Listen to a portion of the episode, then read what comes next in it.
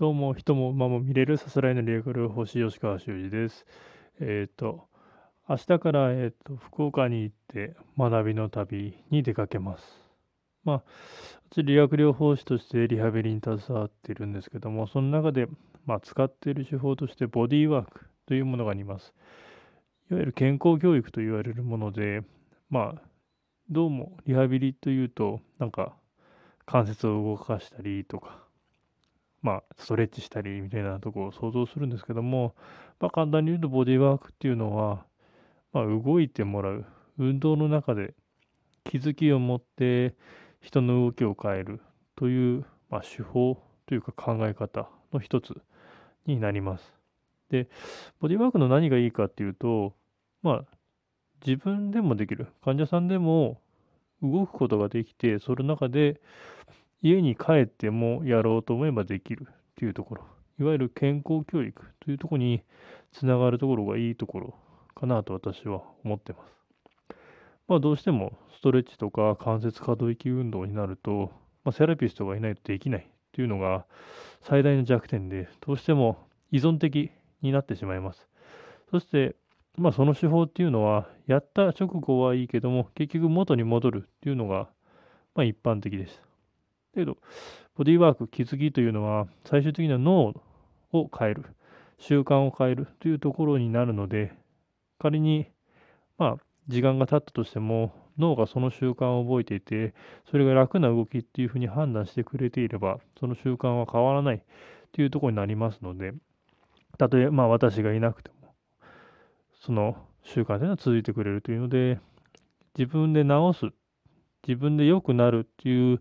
気づき、実感を持てるという意味でボディーワークっていうのはいいのいいなと思って。で、私自身も昔体が硬いというか、進展が全然いかなかったりとか、体自体が全然動けないような状態だったんですけども、まあ、ボディーワークというものに出会って、だいたい7年ぐらいになるんですかね。そんな、その間に、まあ、かなり体は変わって、かつ、まあ、健康というものに近づいてきたかなと、自分では思ってます。当然、日によってとか、かなり波があります。当然良くなったり悪くなったり、それはもう人間ですから当然あるんですけども、その波がかなり小さくなってきているのかなとは思います。で、そのボディーワークの学び。まあそもそも学びっていうのは、まあ果てしないものなんで、常に学んでいかなければ、まあ、退化していくと。現状維持イコール退化というところなんで、常に進化して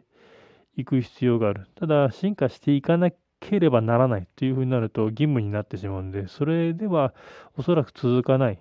でしょう。ただ、今の自分の学びは、どうもなんか、普段、普通の考え、人が考える学びというよりは、まあ、楽しむ中で自分がどう変化するかみたいなところを自分で自分を楽しんでる。だから、できる自分も楽しむし、できない自分も、ああ、できねえやっていうふうに笑いながら、楽しみながらやれてるとこがいいのかなと思います。そんな、明日からの福岡の学び。まあ、朝、明日、えっと、6時の便ですか、成田発で、向こうに8時に着いて、10時開始ですので、まあ、